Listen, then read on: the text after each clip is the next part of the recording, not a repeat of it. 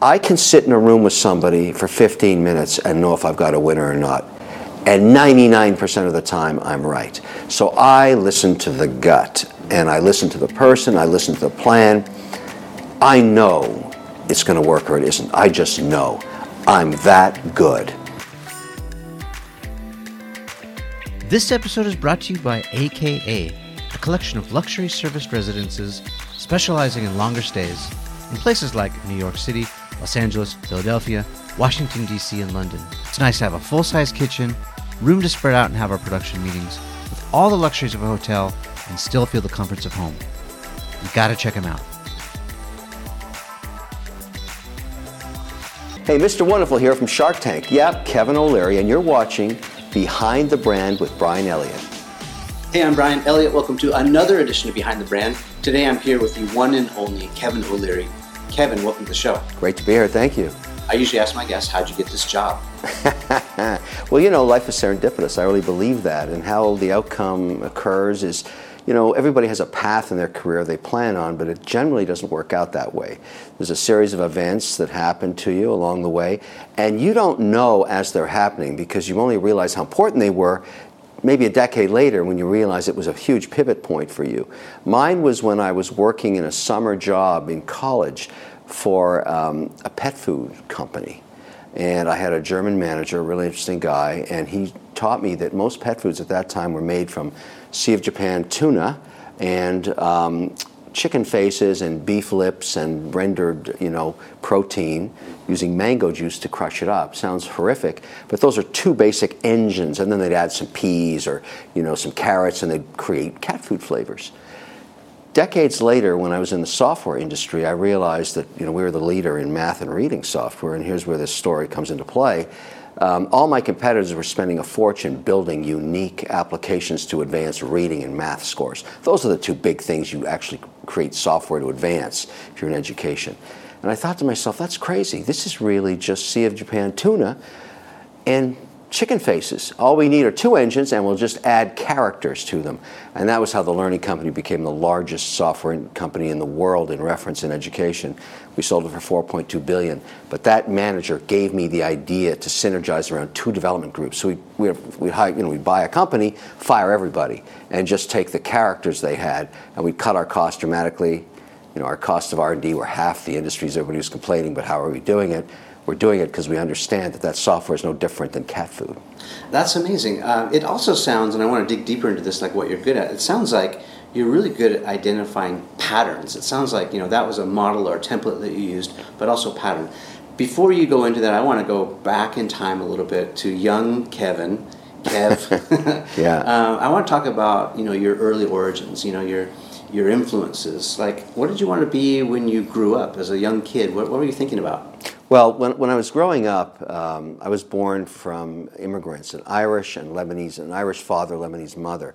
And it, by the time I hit seven, it was clear I had some really big problems in math and reading, going back to the education, because I had a really bad case of dyslexia. And so in, in those days, dyslexic, you know, uh, outcomes were bad because you really fell behind in school. And they didn't really understand how it worked. And luckily, I was very fortunate. My mother was desperate. She was trying to find a solution for this because I was falling behind really quickly in those critical years in, in early school. And so she found this woman named Marjorie Golick who had an experimental, Sam Rabinovich and Marjorie Golick were researchers. They're published all around the world now. But they basically thought they could take dyslexic children after school, maybe 12 or 18, and put them into an experimental program where they try and convince the kids that dyslexia is actually a superpower that other people don't have, so that your confidence really advances. And that's, that's what they ended up doing with me. They said, Look, do you know anybody else in your class that can read a book upside down in a mirror? No, you're the only guy that can do it. That's a power. They wish they could do it, they can't. And so that started giving me the confidence because dyslexia doesn't really retard learning, it just makes the, the, the incumbent tools in schools useless to you. I mean, nobody gives you a book upside down in a mirror. You have to learn how to deal with what dyslexia does. And that, once I had that solved, it was a very interesting acceleration that occurred. And you find in business today all kinds of founders of companies, like the guy that founded JetBlue, a really bad case of dyslexia. I think it, it, it helps you think outside of the box.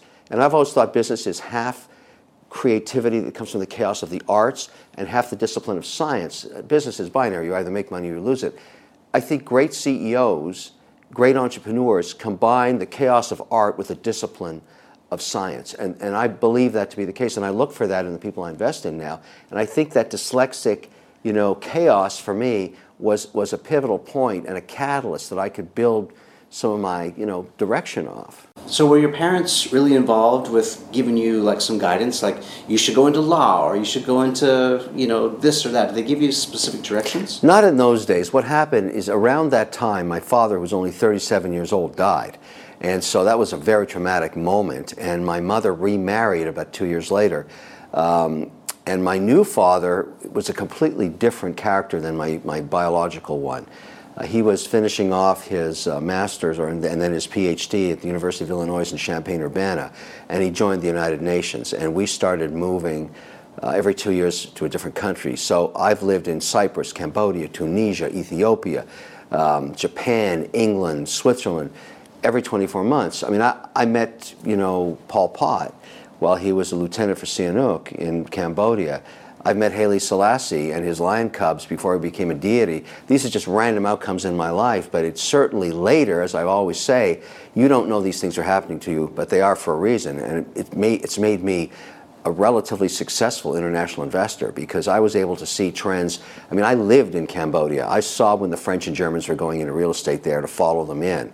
I knew exactly what the industries were in Ethiopia and, and what you should invest in. Cyprus, I already saw the banking system and the oil business growing there, and I was an investor there. So there's all kinds of, of cues you get from your youth that you should really apply to your business later.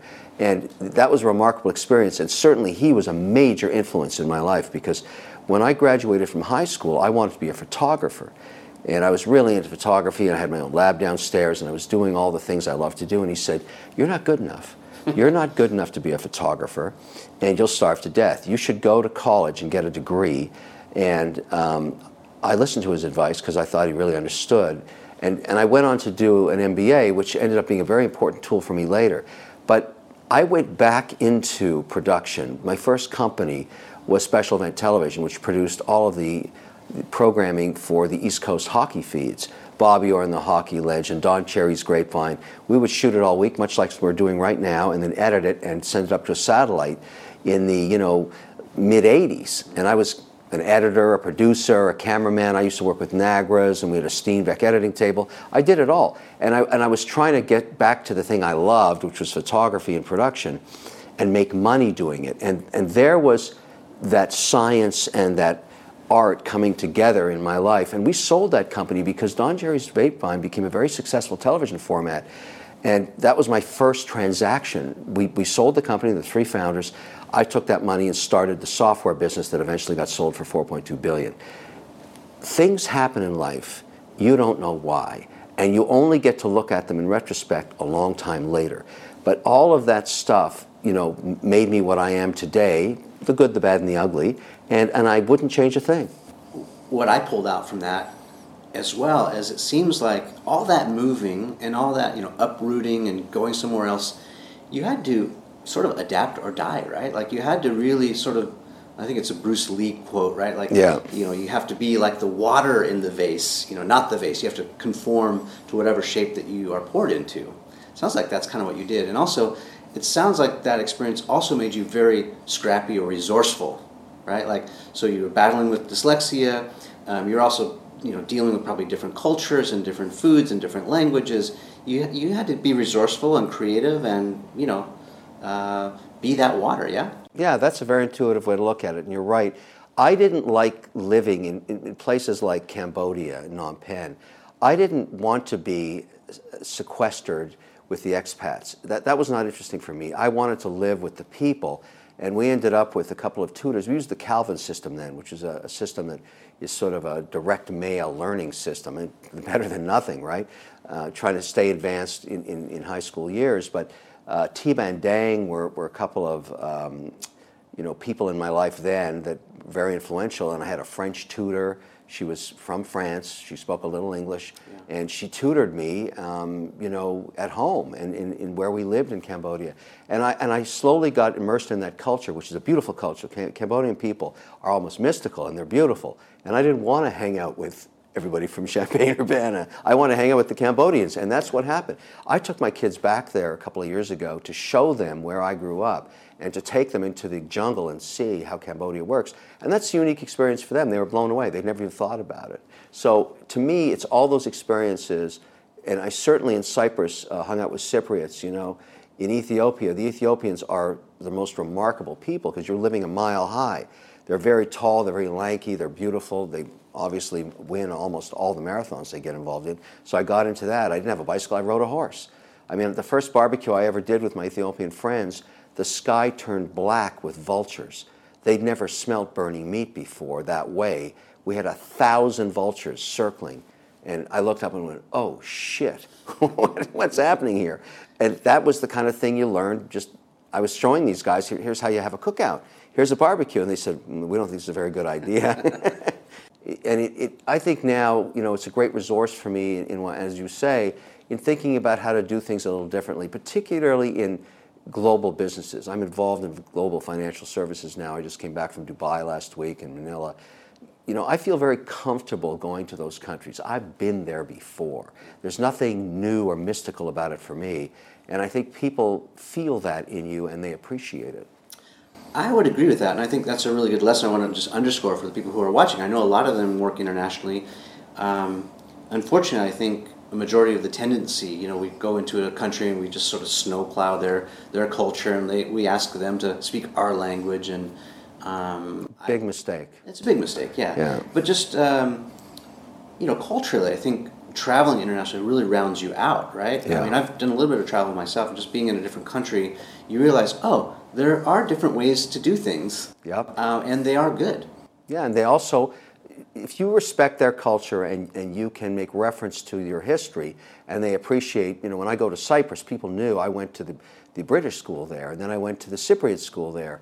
And, and I know the street names and I know where Famagusta is and Kyrenia and the beaches and Troodos and all the places where the current population hangs out. And I've been there, been going there for 30 years. That is a huge financial hub. People don't realize how big and how many transactions occur in the Cypriot banking system because that's where sort of the East meets the West. Russians are very active there. There's a ton of capital from the Middle East there.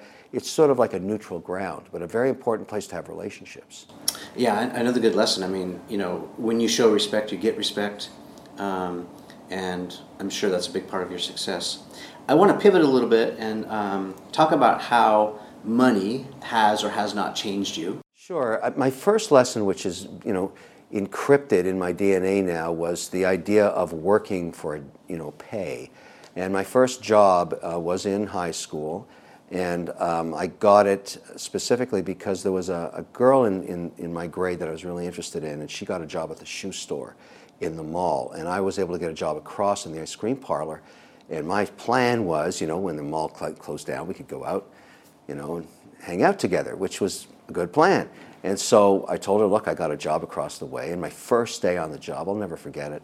You know, she was in the window putting in the shoes there. It's a small mall. Um, and I was in this ice cream store scooping ice cream. And when people, you know, my first day, it was owned by a woman, I'll never forget it. She says, look, when people ask you for a sampler, here's a little wooden spoon, give them a little sample. But what happens when that occurs, you know, when people do samples, they take their gum out of their mouth and they throw it on the floor. So all day long, gum was piling up on the floor. Mexican tiles in this place. So the first day is over, and she said, You did a great job. You, you know, you sold $4,000 of ice cream, whatever it was. But now you've got to finish up and you've got to take all the gum off the floor. Now, at that moment, the girl I was interested in was uh, looking at me, waiting to see when I was going to walk out of the store. And I realized if I get down on my knees and scrape gum, I'm, I'm in trouble here. This is not a good look. I said to her, Look, you hired me as a scooper, not a scraper. And she said, No, no, I hired you as an employee. You do whatever I say. I own this store. Whatever I say, you're going to do. And I said, mm, I don't think so. If you want to hire somebody to take gum off the floor, that's a different job. If I'd known that, I probably wouldn't take this position. She said, How about this? You're fired. And I went, Whoa, what's that mean? I, she said, It means you get back on your bicycle, go home, don't come back here. I'll send you for your today's pay. I was so humiliated when I got home and explained that to my mother. She said, You should have done what she asked. And I realized right then, and this is the important lesson, this is one of those pivotal moments. In life, there's two types of people there's the people that own the store, and there's the people that scrape the shit off the floor. And you have to decide which one are you? I'm not saying it's bad to be an employee, but she taught me such an important lesson. The humiliation of not controlling your own destiny is evident in that story, because that's the way I read it. I thought, this is horrible. Whatever she says I have to do, I'm not going to live my life that way. I never worked another day in my life for somebody, ever again. Now, decades later, I can afford to bulldoze the whole mall if I want. And I go back there to meet her because I wanted to thank her for that, that moment for me, that amazing moment where she just reset my whole dial, all my DNA. I just didn't want to scrape stuff off the floor ever. I wanted to own the store, and I couldn't find her. The, the, the store was gone. I looked, I, I hired somebody to find her because I wanted to thank her and help her out for making that moment happen to me. But there's a story that, that tells you a defining moment for one random person deciding what path they were going to take. Entrepreneurship for me, I've never looked back. You know, I could probably buy a whole bunch of malls now if I wanted. Yeah. It's not that important today as it was back then, but that's what happens. Yeah, and I think that's a great lesson. Um, I often ask my guests, you know, how do you know what you're good at? How do you know where to find your passion? Because, you know, the sort of the default advice is follow your passion, and that may or may not be good advice. But I think the point that you sort of crystallized for me is sometimes you have to do stuff that you uh, don't like doing to figure out what you do like doing. That's a great point. That's an absolutely great point. And you want to do that early in your career to understand what motivates you. The perfect situation. I mean, I tell entrepreneurs today, and I invest in so many of them, you know, when I say to them, look, you're starting this journey, I want you to understand something. This is not going to be fun all the time. You're going to work 25 hours a day eight days a week because there's some guy in Mumbai or Shanghai that's going to kick your ass if you don't. And it's forever. And it's forever. Yeah. But what will happen if you're successful and you won't see it coming? You'll wake up one day and, and say, oh my goodness, I, I'm wealthy beyond my wildest dreams. You'll probably go right back to work, but the point is you created something of tremendous value, and the, and the way it manifests itself to you later in life is it, it gives you freedom to do whatever you want. My, my number one message to entrepreneurs, and I teach today, is Never pursue entrepreneurship for the greed of money. It has nothing to do with it at all. The whole reason to be an entrepreneur is the pursuit of freedom. That's why you do it. You do it because you want to be free one day to do whatever you like. I'm here because I want to be here. I don't have to be here. I don't even have to ever, ever, listen to a phone call again if I don't want to. That's not what I want to do. I, I enjoy spending my time doing the things that I want to do. And I, and I deserve it because I worked like hell to get here. And so I'm a huge, you know, advocate of capitalism. I defend entrepreneurship every day. When people say you don't deserve that, I say bullshit. I deserve everything because I started with this. Everything I have, I created myself, and I deserve what I have. And I, I, and I feel ferociously about that. And I tell other entrepreneurs do not be embarrassed about success. Wear it, own it. It's yours, and you deserve it. So, how has success changed you, if, if any? Like it, your personality or your there's certain things I really enjoy about you know being able to, to, to, to, pursue them. For example, photography. I own every single camera that I want, every lens that I want. I work with all the manufacturers to shoot with their cameras now because they want me to. I'm going uh, to Botswana next week on safari. I have some of the most eclectic lenses ever made because the people that made them want me to shoot with them and I'll sell the work for charity. I achieved what I couldn't do back then you know, and I'd say to my dad, who's still alive, my stepfather, look at this. and he says, look, this is a passion, it's not a business. I said, but I'm doing it, is the whole point. So that's freedom, that's a wonderful thing, and that's because of what I've achieved. I collect watches, some of the rarest watches in the world, as an asset class. And I get access to them because I've been successful.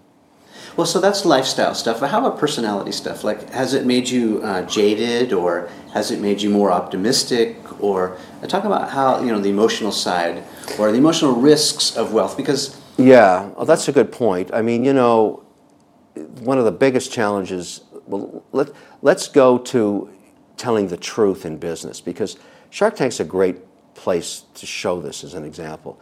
People, the show's been on for It's going into second decade. It's been, we've, we've created iconic. tens of thousands of jobs. We've invested hundreds of millions of dollars. We had phenomenal successes, catastrophic failures. We've had it all. But the, the point is, when people come out there and you hear an idea, and you've had a lot of experience in that space, perhaps. That's the great thing about Shark Tank. Each one of these investors is a self made millionaire, or billionaire. They've done it themselves. It's not like they were given anything. And so you have to respect that opinion. This is like a venture capital firm on steroids. These are real operators. A lot of VC firms hire a bunch of bean counter MBAs and they try and analyze stuff against the market. That, that to me, that, that ain't the real thing. The real thing is one operator to another trying to figure out what the path of least resistance is. That's what Shark Tank is. But you have to make a decision. And I have this fight with Barbara all the time or Lori. You're listening to the pitch, you know the chances of success are practically zero. They're burning their family's money. Why not tell them the truth? Why not say the idea has no merit, it's bankrupt, it's going to zero? It doesn't mean you're a bad person, it just means the idea is bad. And maybe you want to take this life example that you've learned and try something else. You've made a mistake, that's okay. The sting of failure can be the greatest motivator for an entrepreneur. And you know, Barbara would say, I don't want to hurt their feelings. And I say, well, then you're just going to give them bullshit. You're going to lie to them, and that's disingenuous. You should burn in hell for that, Barbara. You, Lori, all of you. I'm the only one that tells the truth. And everybody says I'm the mean guy. I'm their best friend. I'm the only one telling the truth. And I'm never going to change on that. No good deed goes unpunished, right? Well, the point is, in business, it's binary. You either make money or lose it, right? And I say in a startup, if you can't make money within three years, it's just a hobby. It's not a business. It's going to go to zero. So what you're saying is, if we pull, peel back some of these layers of the onion of Mr. Wonderful, this is this is at your core. You really your intentions are great. You want to save them time and money, blood, sweat, tears. You just want to. You have this experience, this hindsight, and you want to say, listen, I'm going to tell you right now today, this is not working. Just you know, cut bait and do something else.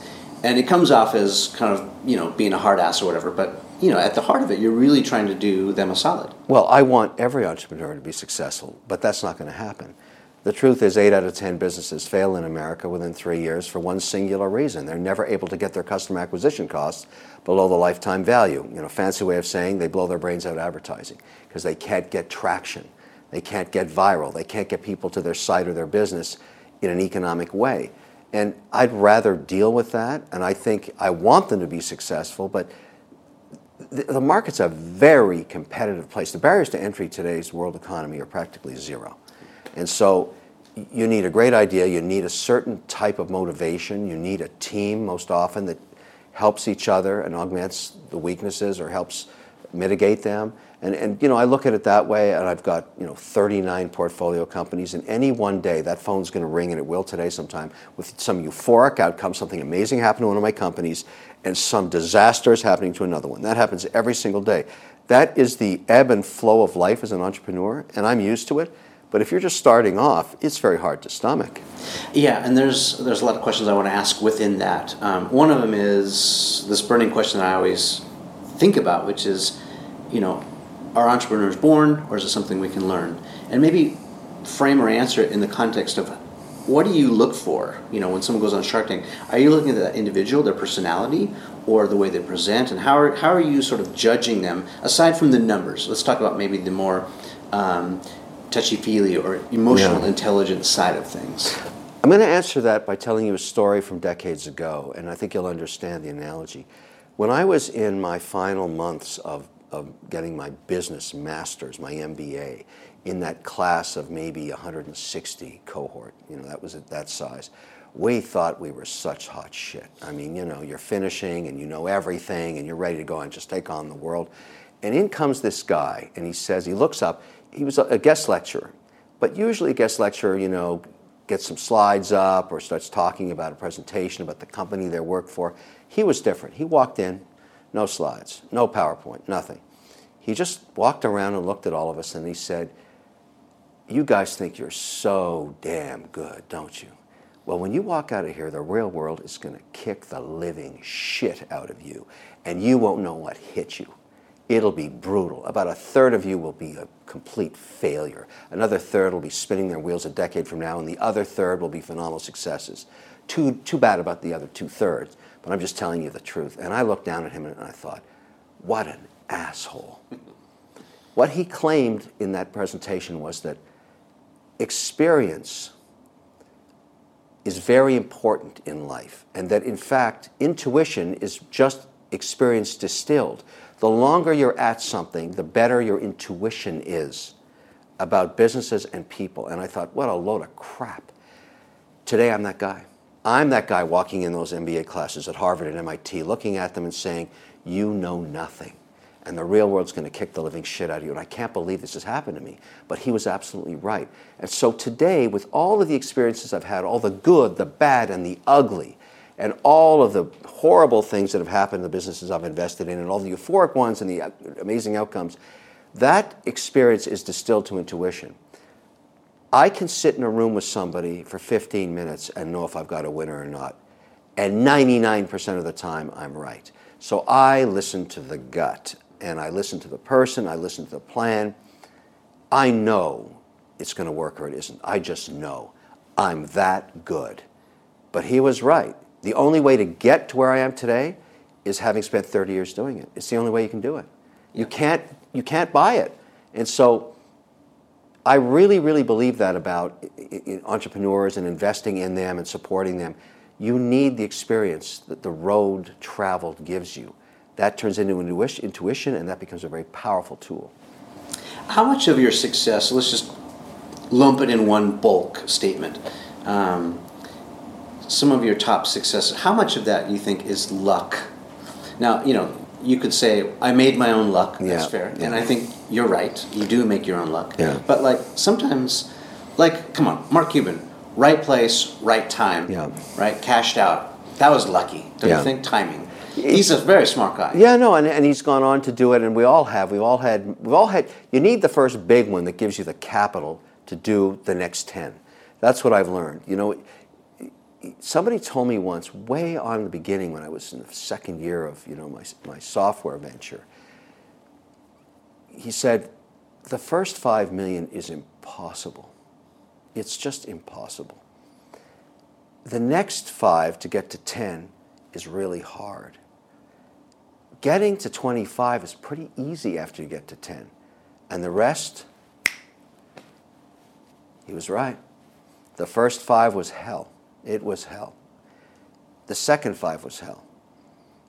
Then it got a lot easier because you, by then you've got you're, you're deploying capital with an understanding of how hard it was to make the first five million. And I tell my entrepreneurs that in America, if you can acquire five million dollars of wealth and have it sitting in a bank, you can live off that for the rest of your life. It, it's it's it's a, a great thing to have happen. But in, in acquiring it, if you're trying to, if we're talking numbers now, you're just in the middle of the game at your first five million. You don't want to stop there. You want to. What it lets you do is take capital to invest in a whole lot of other ventures that you're maybe an operator in, or maybe an investor in, or both. And my path has been, you know, the big exit of the learning company Mattel. There were nine of us. It's a 4.2 billion dollar transaction. That set me up for a lot of different things, of which I had great successes and crazy failures, losing millions of dollars on some, making millions on others. And what I've learned is goes back to what you just said. You need a little luck. So if you're going to have a portfolio, if you're going to be an investor like I am, you need a lot of companies because the ones you think are going to be your best winners never are. And the ones that you think are going to be dogs that you know maybe you're taking a huge risk and end up being fantastic successes. And, and the path that this occurs on is very serendipitous. Markets change, economics change, products change, poo poo happens. Mm-hmm. And the outcome of that is never known until you get to the end of the road. And so I consider myself a pretty good investor today. I have a very good track record. I use the intuition that I learned from that guest lecturer as my guiding light. I have a huge team that I work with that does all the due diligence. But ultimately, when I deploy the capital, you know, it's just a gut feeling. And I say to the guys, okay, great analysis, great spreadsheets. I want to sleep on it. I do that every week. I mean, we're putting money to work all the time, whether it's a th- second or third round or a new deal. Sometimes it feels right, sometimes it doesn't. And when I have to tell an entrepreneur I'm not going to invest, and they say, why not? I've got a feeling. That's my answer. So I want to go back. Uh, I don't really feel like I got exactly the answer that I wanted out of you uh, on the, sort of the emotional intelligence side. I want to, you, know, you talked about lifestyle and you talked about um, how your business transactions and your your experiences have made you wiser and smarter, better investor. Then you're more intuitive about what's going to be successful or not. But I want to know if if you know money corrupts, right? Because I don't have fifty million dollars sitting in my bank account, or mm. even ten million dollars. Um, maybe someday, but I think a lot of people are are curious about that because um, I don't believe that money is the root of evil, right? I think that maybe if your only focus is on monetary things or you know whatever, that's where you start to get corrupted. But I want to talk about how you know this the emotional side of success has affected you or not affected you, or how you've dealt with it. I'm, I'm sure it's something that you have evolved with or grappled with. Can you talk about that a little bit? It's a really good question, and you know I'm I'm often asked about it. You know, I go back um, when I had none, and back to when I was ma- getting married, I couldn't afford uh, a reception or a dinner for anybody. We had no money, we nothing, and so. Um, and I know, you know, for certainty that this woman I've been with now for over 30 years knew she was buying into the hope and a promise that we'd figure this thing out because we wanted to have some kids and they're expensive. But we had no money. And what I learned at that time in terms of how it forms a person, you know, the, the fear of failure, in my view, in the, in the pursuit of any entrepreneur's path, is perhaps the most important motivator they've got. Because they start their journey saying, I'm going to quit the security of a salary. And I always tell my entrepreneurs, a salary is the drug they give you when they want you to forget about your dreams. Because it's very easy to stay in that world where somebody is mitigating your risk. You just have to perform certain tasks, do them well for a third of your day, and they will feed you a salary. And, and you don't have to think about anything else. And that, for a lot of people, works. And there's nothing wrong with that. It's very noble. Great employees are extremely valuable to build enterprises. But when you leave that path and you put at risk income that you need to eat with, you're going on a different journey. And, and that fear of failure is an extremely motivating factor. You know, you ask any entrepreneur about the journey, and they're going to tell you the dark moments when they faced the abyss and they didn't know what was going to happen. And I think that gives a, a tremendous amount of emotional uh, fiber to a person. And, and you know, I think you, it manifests itself in a certain amount of confidence over time. But money can corrupt people if that's all they care about. I, I, don't need more money. I need more time. And that's why I really care about how I, I, I spend my time. And the whole point is when you, when you look at your day, and this is how it manifests itself later in life, no matter what that bogey is for you, I, I don't know what amount people consider, you know, the, enough. You know, there, there's a point where you just can't even spend it. So it doesn't, because it's making more for you every day in interest and your other investments. But you start to ask yourself, the real benefit of having it is that you map out next week. I know what I'm doing next week. The, schedule fills up, things get booked. I look at it on the calendar and I call back to the people that coordinate my week and places I'm going to be in. And I say, why am I going to be in, in Mumbai next week? What's the reason for that? And they tell me. And, I, and if, or Manila, or Dubai, or Geneva, whatever. And they say, well, you're meeting with so and so for this deal or that deal. And, I, and if, if, if I don't want to be in, in Zurich, I don't have to go to Zurich. Yeah, that's the luxury of having the. Right. And I just say, I'm not going to Zurich. I've changed my mind. And to me, that's the 99% of why it's great to have your own financial independence because that goes right back to the store when you're scraping the gum off the floor. There's nobody telling you you have to be in Zurich. You don't have to be anywhere. You can be wherever you want. And that is why it's worth it, because that's a form of freedom that you can't get any other way.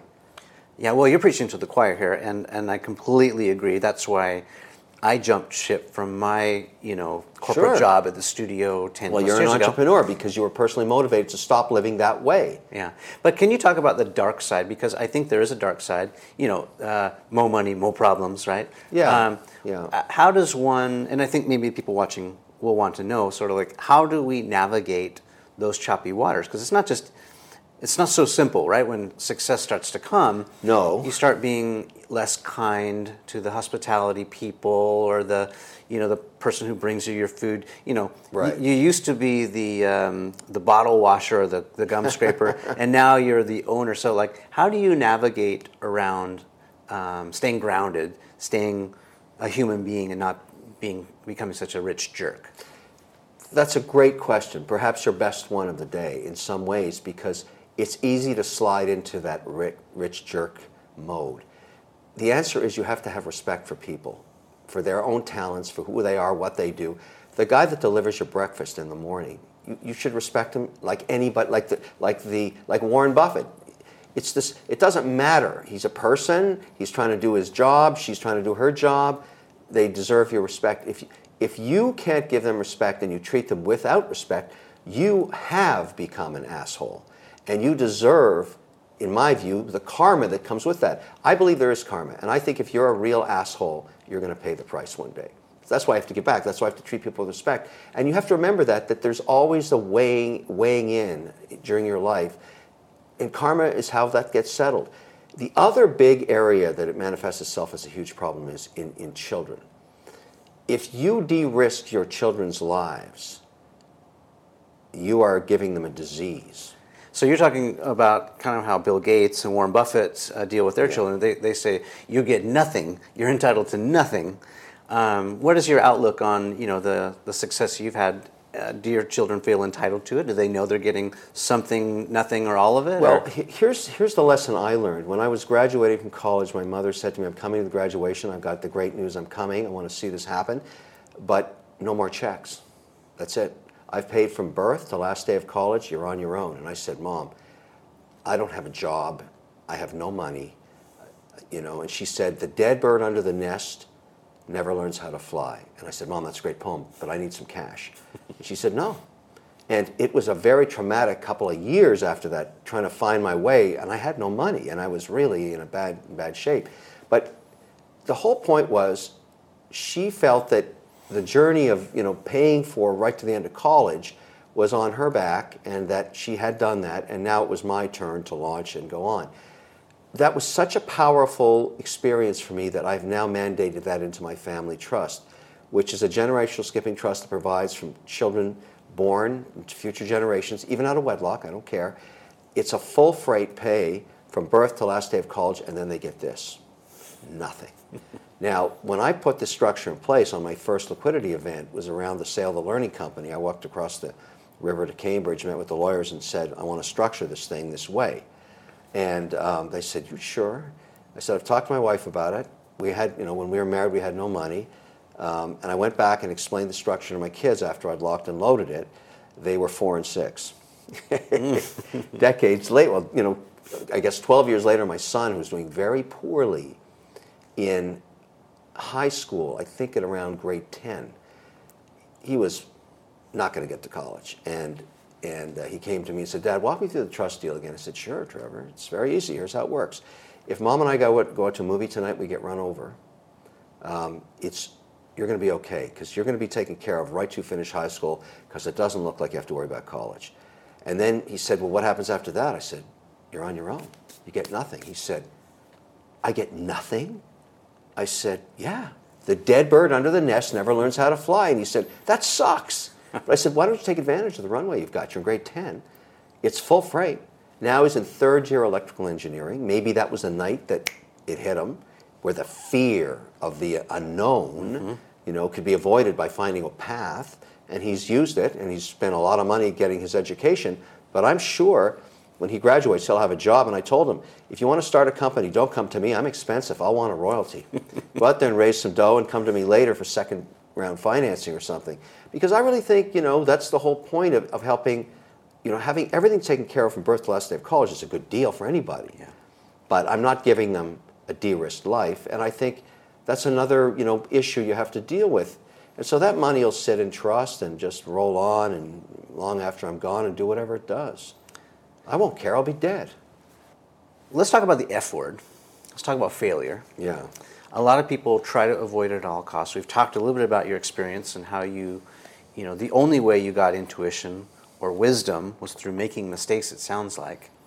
Um, what can you identify as maybe one of your greatest failures that you got wrong in order to get something right? In other words, it was a huge lesson, a turning point.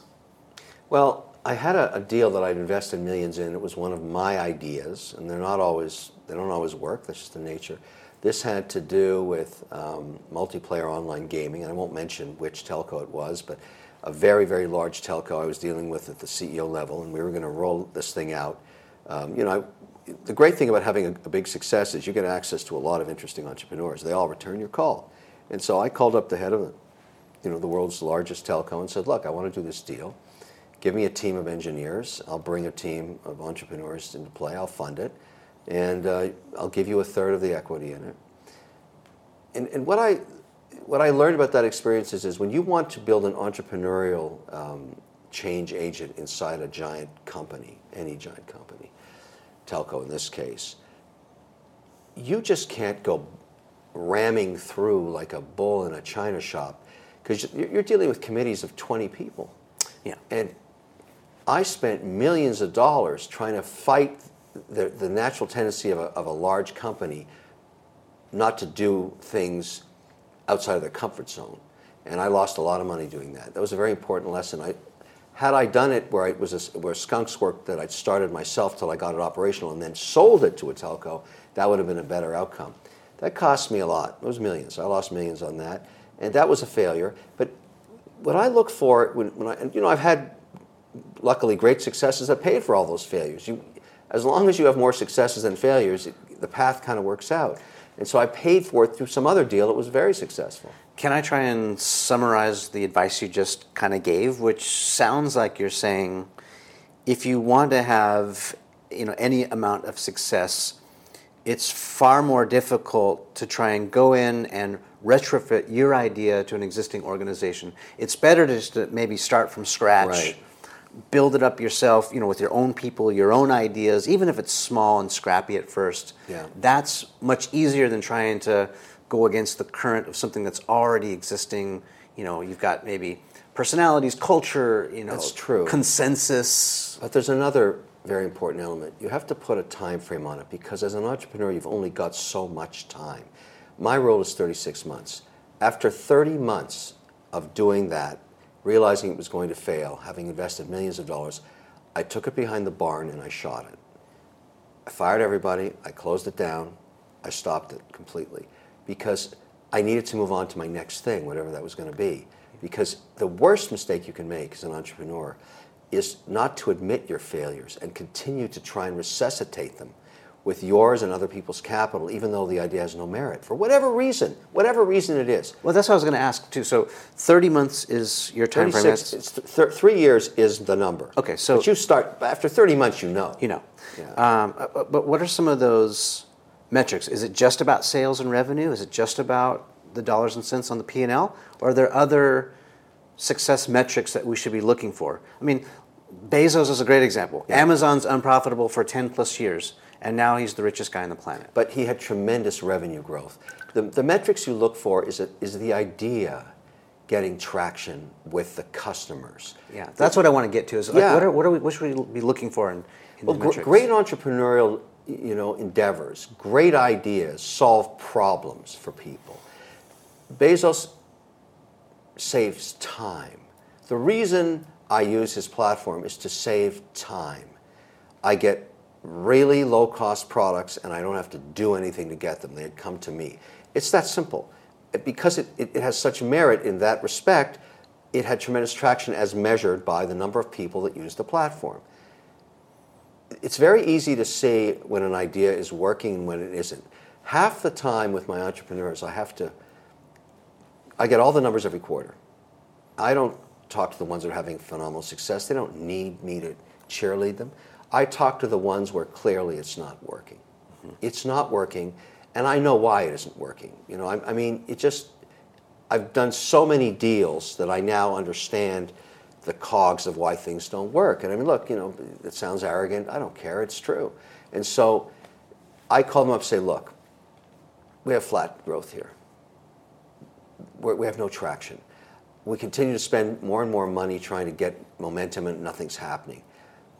Maybe people don't want this product or service. No, no, no, that can't be true, you know, because think about it. You're telling them that it's over. And the going concern, the going concern tests that occur in the fourth quarter of every year is an option for me, the investor, if I have a control position through debt or equity, to basically take that idea behind the barn, shoot it, and let its DNA help the other, because it's a tax loss. That gets capital back into the ideas that do have merit, that deserve to grow. And so I'm always harvesting the death and destruction of, of which is a natural Darwinian force in business, and helping the ones that have shown life, that their, their cells are splitting, they're growing. And you know, that it's very traumatic, these processes, there's tears. You know, I go to sleep like that every night. I don't, yeah. I don't get emotionally involved in this stuff. This is the Darwinian force of business. You either embrace it and understand it, but you don't get emotionally involved in it. Shutting down a business as a tax loss, after it's over, I don't even think about it again. It's over, done. It's a loser, it's a dog, it's over. And something great will come from that entrepreneur, from the sting of failure that motivates them to go do it again, and I'll back them then. Like, a dog is a dog. It's a bad idea. Embrace the failure, embrace the loss, embrace the fact that you have to take Old Yeller behind the barn and shoot it.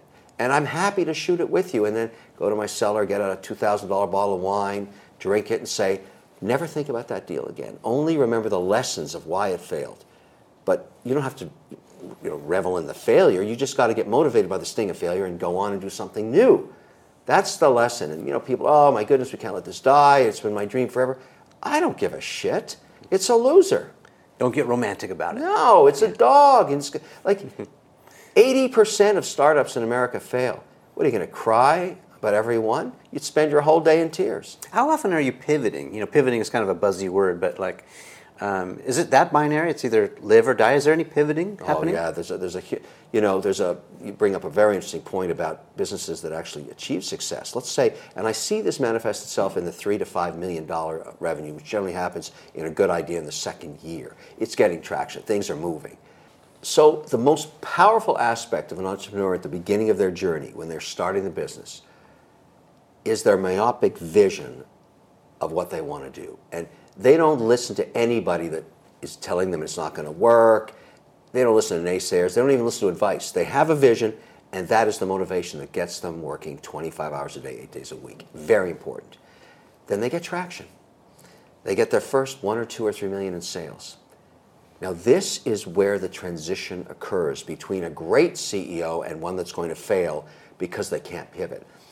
There comes a point where that strength that was your myopic vision and shutting out all the noise becomes your greatest weakness because you don't listen to the market. The minute you get to 3 million, sometimes it's sooner, you got to put your ear to the rail to hear the train ripping down at you. That's the market. Things are changing. Competitors are changing, products are changing, markets are changing, everything's changing and you have to assimilate the data, listen to it every day, and there's three constituencies you have. Your customers, you have a business with the customers, your employees who are at the front line and see all the mistakes you're making every day. You have to listen to them, and you have to listen to your investors, all three. You have to assimilate the data, and when the time comes, you have to pivot. If you can't pivot, you will fail. And you're going to fail between three and five million. I see it all the time. And the reason I do control deals in a lot of companies when I think there's risk in the entrepreneur, the man or woman that may or may, ha- may or may not have the ability to listen, and I'm assessing it from my own gut, is I'm going to put a structure in place that if they don't get there, if they can't pivot, and I recognize it, and they're a partner of mine, either through the debt I own or you know the control of the equity I own, I'm going to say to them, look, you've done something incredible. You've started a successful business, but you are not the right person to take it to the next level. So I'm going to kick you up to the board. I'm going to make you maybe the chairman, but you're not going to run this company anymore. I'm going to find someone who can listen and can pivot that will make you very wealthy because you still have your equity. Some people can handle that, some people can't.